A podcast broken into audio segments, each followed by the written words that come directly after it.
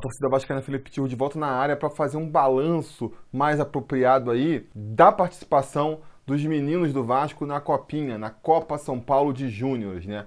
A gente fez um vídeo da final, da gente indo lá no, no Pacaembu, acompanhando aquela final, mas foi um, um vídeo mais emotivo, mostrando ali a atmosfera, não teve tanta análise, né? Então eu senti que precisava fazer mais um vídeo para a gente fazer um balanço final, fechar aí essa participação do, do Vasco na Copinha e projetar para o futuro, o que, que pode vir agora para o futuro depois dessa excelente campanha desse vice-campeonato na Copa São Paulo de Júniores. Sobre a partida em si, né, eu quero dizer que foi muito legal ir para lá, apesar de todos os perrengues, confusão para entrar, chuva na cabeça o tempo todo, confusão para sair depois. Apesar de tudo isso, foi muito legal ver a molecada defendendo a camisa do Vasco lá, Sou completamente contra esse argumento que eu vi muito nos comentários do vídeo, falando que não tem por que estar tá feliz, porque se o Vasco não ganhou o título, então não serve para nada, que só presta se for campeão. Acho que não é por aí. Se você for acompanhar futebol, se você for acompanhar esporte em geral, nunca dá para garantir vitória, nunca dá para falar aquela coisa de vitória é obrigação. Até porque do outro lado tem um adversário querendo a mesma coisa que você. Então, não é o tipo de coisa que dá para cobrar. Ainda mais se for num campeonato que nem o da, da Copa São Paulo aí, que é disputado em mata-mata de jogo único, onde você vai estar muito sujeito aos acasos da partida, né? Do dia da partida. Se o Miranda tivesse jogado, se não tivesse caído aquele temporal no segundo tempo, se aquela bola não tivesse entrado, se aquela outra bola tivesse batido na trave, são muitas variáveis pequenas que podem mudar o rumo da partida. Então é difícil você falar né, que mereceu, que não mereceu, que é justo, que não é justo, que devia, o que não devia. O que a gente pode cobrar sim é a postura do time em campo, é como o jogador se entrega, é se o time honra as tradições do clube, busca a vitória o tempo todo. E isso a gente viu lá na sexta-feira. Vou confessar, quando começou aquele temporal a desabar em cima da minha cabeça e o São Paulo abriu ali o 2 a 0 eu falei, cara, brincadeira, né? O castigo que eu tô tomando aqui, tomando essa chuva, todo esse perrengue, para ver um jogo onde o Vasco sequer vai disputar, sequer vai ter chances de ganhar esse campeonato. Mas quando os meninos foram buscar o empate, né? E se entregaram e mostraram ali todas as qualidades que fizeram a torcida abraçar a campanha do Vasco na Copinha, eu já passei a curtir muito ter estado presente ali na arquibancada, por mais que tenha terminado com frustração sem o título vir. Então, acho que estão de parabéns sim, reafirmo aqui o parabéns à molecada. Foi uma campanha muito honrosa, a gente sai invicto da competição, né? E sai jogando um bom futebol, esse que é o mais importante, sabe? Revelando grandes talentos, jogando um futebol muito bonito de se ver. Infelizmente, não deu para ganhar o título, mas repito, isso faz parte do futebol. Você sempre vai ganhar uns e vai perder outros. Pega o timaço do Vasco de 97, 98. Em 97 ganhou o Campeonato Brasileiro, mas não ganhou a Copa do Brasil, não ganhou o estadual. Em 98, ganhou o estadual, ganhou a Libertadores, mas não ganhou a Copa do Brasil, não ganhou o Campeonato Brasileiro. 2000, aquele timaço, dinheiro chovendo, ganhou o Campeonato Brasileiro, ganhou o Mercosul, mas não ganhou a Copa do Brasil, não ganhou o Mundial de Clubes. Então, assim, é, é do jogo. Você não vai ganhar todos os campeonatos, não tem jeito. O que você tem que fazer, o que a gente tem que torcer e cobrar é um time à altura das tradições do clube, um time que jogue com a cara que a gente quer. Mas enfim, voltando então para o balanço aqui da campanha do Vasco na Copinha. A primeira coisa que eu quero falar é que foi uma coincidência eu acompanhar esse time desde o começo da competição, né? Eu normalmente não acompanho o Vasco na Copa São Paulo de Júnior, porque o horário dos jogos é muito ingrato, né? Quem trabalha tem muita dificuldade de acompanhar, porque os jogos são durante a semana, são de manhã, são à tarde, então realmente não dá para assistir. O que eu vinha fazendo nos últimos anos é quando entra na fase do mata-mata lá, que aí o jogo cai no final de semana, às vezes ele bota um jogo um pouco mais tarde, 7 horas da noite, aí você já começa a acompanhar.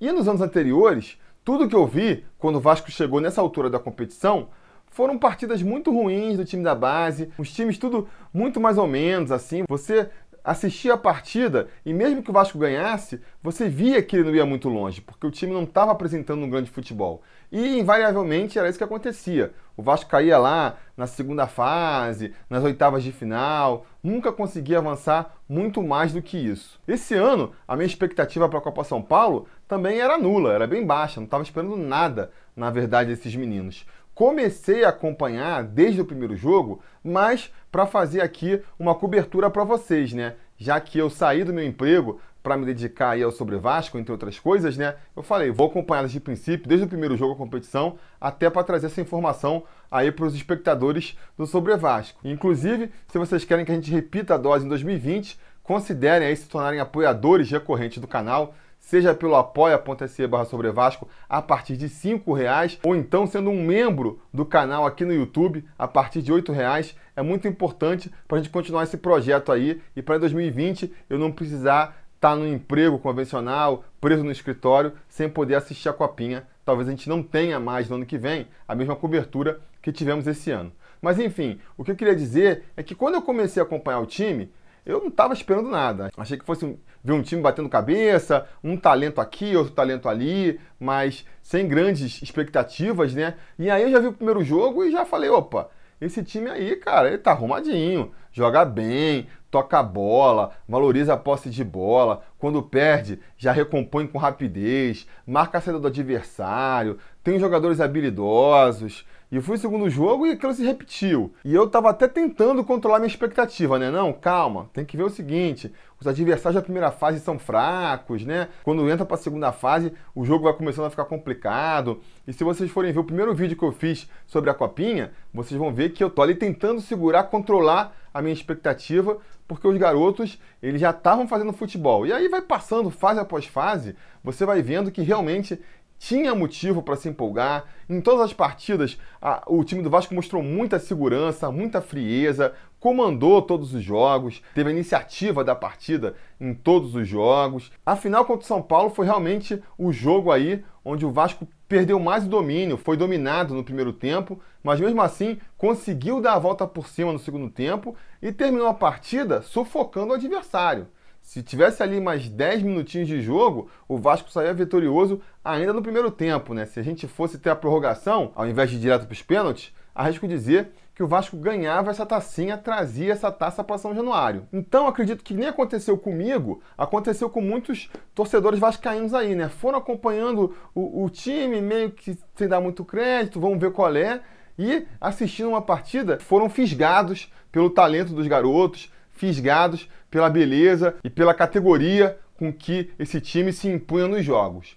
A gente chegou aí a vice-campeões então do torneio, né? E agora tá todo mundo querendo colher os louros dessa empreitada, a torcida querendo ver quem vai ser aproveitado e as correntes políticas querendo cada uma tirar é, a sua casquinha, né? Ah, os seus méritos por esse time do, do Vasco. No que tange essa questão aí de ah, quem é o responsável, eu acho isso uma besteira. Eu acho que o projeto da base é um projeto é, de longo prazo, não é do dia para a noite que você resolve a base. Então, é um trabalho conjunto de todas as diretorias que passaram pelo Vasco aí. É besteira dizer que é mérito exclusivo do Eurico, do Dinamite ou do Campelo.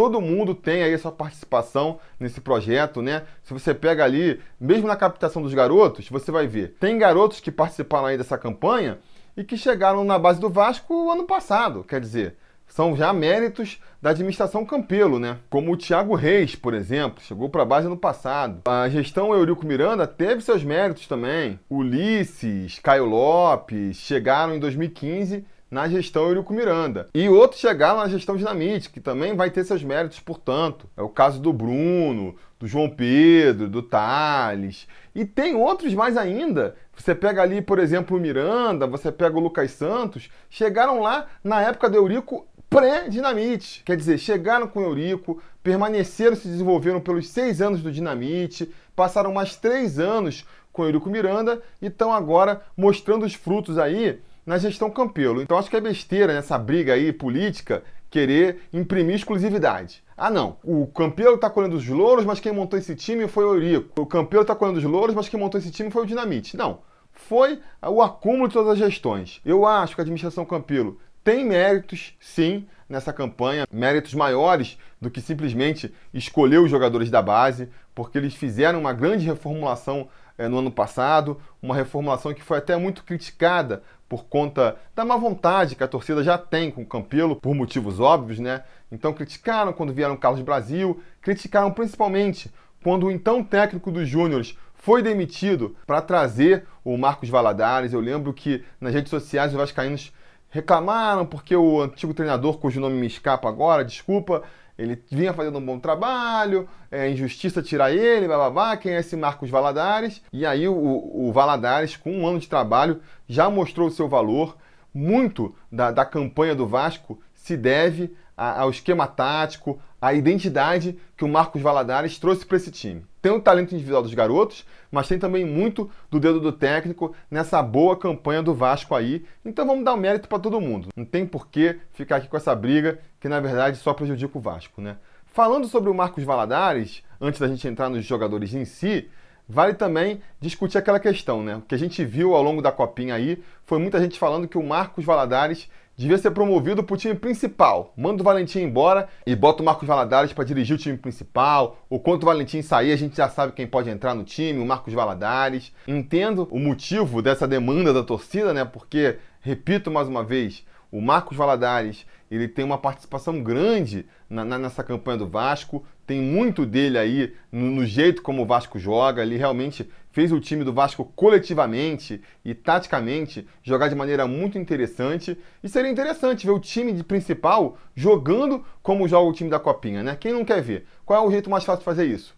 Bota o técnico da base no time principal. Eu sou contra isso? Não sou contra. Pode ser interessante? Acho que pode ser interessante pode no futuro valer o teste. Mas eu acho que a gente tem que também considerar algumas coisas aí. Antes de começar uma campanha muito forte aí, ah, de bota Valadares no time principal, né? Porque não é tão simples assim, né? Tem alguns problemas que a gente tem que, que prever aí, que podem acontecer. Principal deles é que jogando na base, o Marcos Valadares está trabalhando com um grupo muito homogêneo. É tudo molecada, é tudo gente querendo despontar para o futebol ainda, é tudo gente que tem muito mais tendência a obedecer o treinador, a ser obediente num esquema tático que depende muito dessa entrega e dessa obediência tática para funcionar. Você pega um time principal, é, é, mais complicado. É um grupo mais heterogêneo. Vai ter o moleque da base que está buscando seu espaço, o jogador que veio de time pequeno e está buscando seu espaço também, e que por isso vai obedecer com mais rigor as ordens e os comandos do técnico? Vai. Mas vai ter o jogador mais consagrado, que já não é tão interessado assim, que não ouve tanto técnico, ou então que é mais velho mesmo, né? Se desgasta mais, não pode encaixar nesse esquema tático, mas também não pode sair do time. Estou falando aqui exemplos, por exemplo, Maxi Lopes. O cara não vai ficar correndo, vai perder a bola, voltar para recomposição, seguir o zagueiro às vezes até o meio campo. Não vai ter gás para isso, nem sei se vai ter disposição. Bruno César também, né? Questão de ego, Leandro Castan, ele é um cara que é importante, pode, por questão de ego, é, se dispor com uma coisa ou outra. Não vai levar tanto em consideração. Ah, quem é esse técnico aí? Eu já tenho uma história toda no futebol, esse cara subiu agora dos júniores. Então tem esses confrontos, essas dificuldades a mais que ele pode encontrar e pode tirar de letra, claro, não estou falando que são impeditivos, mas são problemas que podem aparecer para ele no time profissional que ele não tem no time de júniores. E aí de repente ele sobe, faz um mau trabalho e é demitido, dificilmente ele vai aceitar voltar de novo para as categorias de base. A gente vê esse movimento nos outros clubes aí o que acontece. Pega o próprio Zé Ricardo, que fez essa trajetória no Flamengo. Saiu, foi pro time principal, não deu certo, foi demitido? Tô fora do Flamengo, não vou voltar para a base. E nessa, de repente, a gente, na ânsia de achar uma solução para o time principal, não encontra um técnico que resolve o problema no principal e ainda perde o técnico da base. Então, não é que eu estou defendendo aqui que apostar no Valadares seria uma besteira. Não. Eu tenho até bastante curiosidade de saber como é que ele renderia no time principal.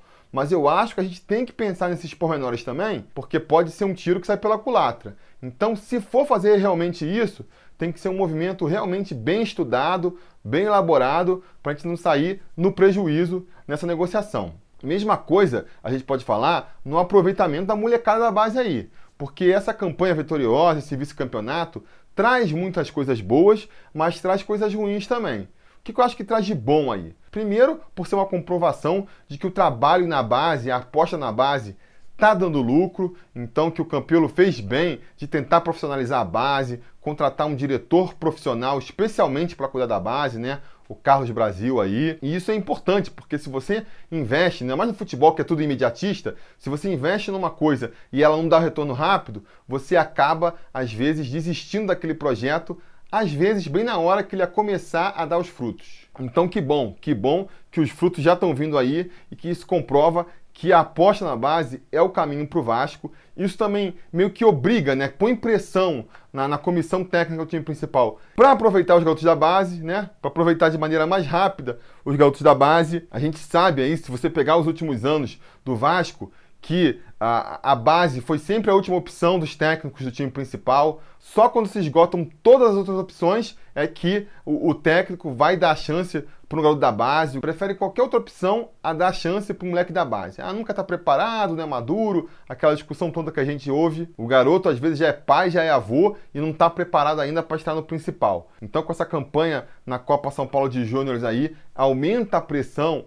para a comissão técnica aproveitar a molecada da base fazer um elenco mais recheado de, de, de garotos da base, né? Que é, defendo aqui sempre também, a solução para a gente melhorar o nosso plantel. Essa pressão vai acontecer com o Valentim ali e já está dando os frutos, né? Ele já integrou quatro jogadores que participaram da campanha da Copa São Paulo aí no seu elenco principal. Agora, tem um ponto negativo também, que é, repito, a expectativa da torcida em cima da molecada. A gente já viu isso em anos anteriores e a tendência é aumentar ainda mais esse ano. O que, que eu estou querendo dizer? Você pega um jogador da base que foi muito bem na Copa São Paulo, que mostra muita segurança e muito talento nos campeonatos júniores, e você projeta que ele vai, vai ter o mesmo desempenho no time principal. E normalmente não é assim.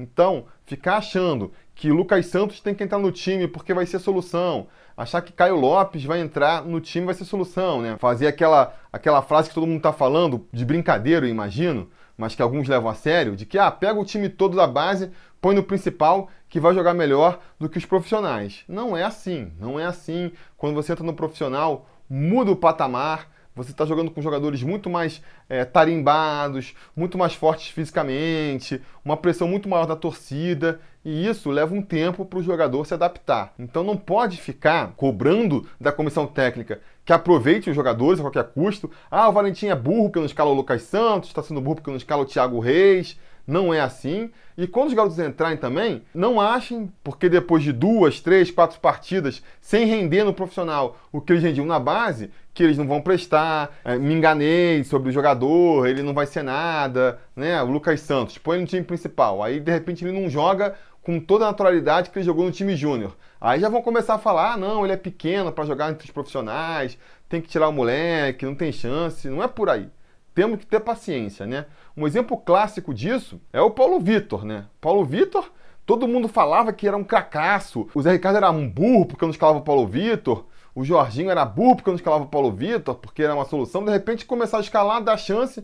O garoto jogou, sei lá, 4, 5 jogos, não rendeu bem é, e pronto, já virou a porcaria. Ele passou do craque, a solução do time, para uma porcaria que tinha que ser mandada embora mesmo. Então, é, essa precipitação, sabe, essa imediatismo da torcida é que eu acho que às vezes pode atrapalhar um pouco, queimar uns garotos no processo. Então vamos ter paciência também, né? A parte da comissão técnica aproveitar é com eles lá. A nossa parte enquanto torcida é ter paciência, não ficar cobrando a entrada deles também a todo custo no time, como se eles fossem ser a solução. O time tá mal, então bota o Lucas Santos que resolve, então bota o Thiago Reis que resolve, não é por aí. O moleque da base nunca pode entrar no time principal para ser solução. E também quando eles entrarem, do jeito que eles entrarem, se não renderem bem de primeira, Vamos ter paciência, não vamos crucificar, não vamos achar que, ah, então não serve profissional, servia nos júniors, mas não serve mais agora. Vamos ter paciência nesse sentido. Isso posto aí, quem é que deve ser aproveitado no time principal, então, aí de, de imediato, né? O Valentim, ele subiu quatro jogadores já para o profissional. A Copa São Paulo acabou na sexta e ele aí no domingo, no jogo contra o americano, já botou o Miranda no banco do time, né? O Miranda que não pôde jogar a final porque estava suspenso. E depois do final da partida, já falou que vai integrar ao elenco também o goleiro Alexander, o Lucas Santos e o Thiago Reis. Acho que faz sentido porque são jogadores mais velhos, de 19 anos já, e vão, portanto, estourar a idade de júnior. Tanto o Alexander quanto o Lucas Santos quanto o Thiago Reis são de 99, portanto, fazem 20 anos esse ano e estouram a idade de júniores. E o Miranda é de 2000, pode ficar um ano mais nos júniores, mas foi um dos destaques do time na Copinha, tá jogando muito, tá mostrando muita maturidade já. Já jogou no profissional ano passado, né? Acho que ele já pode subir também.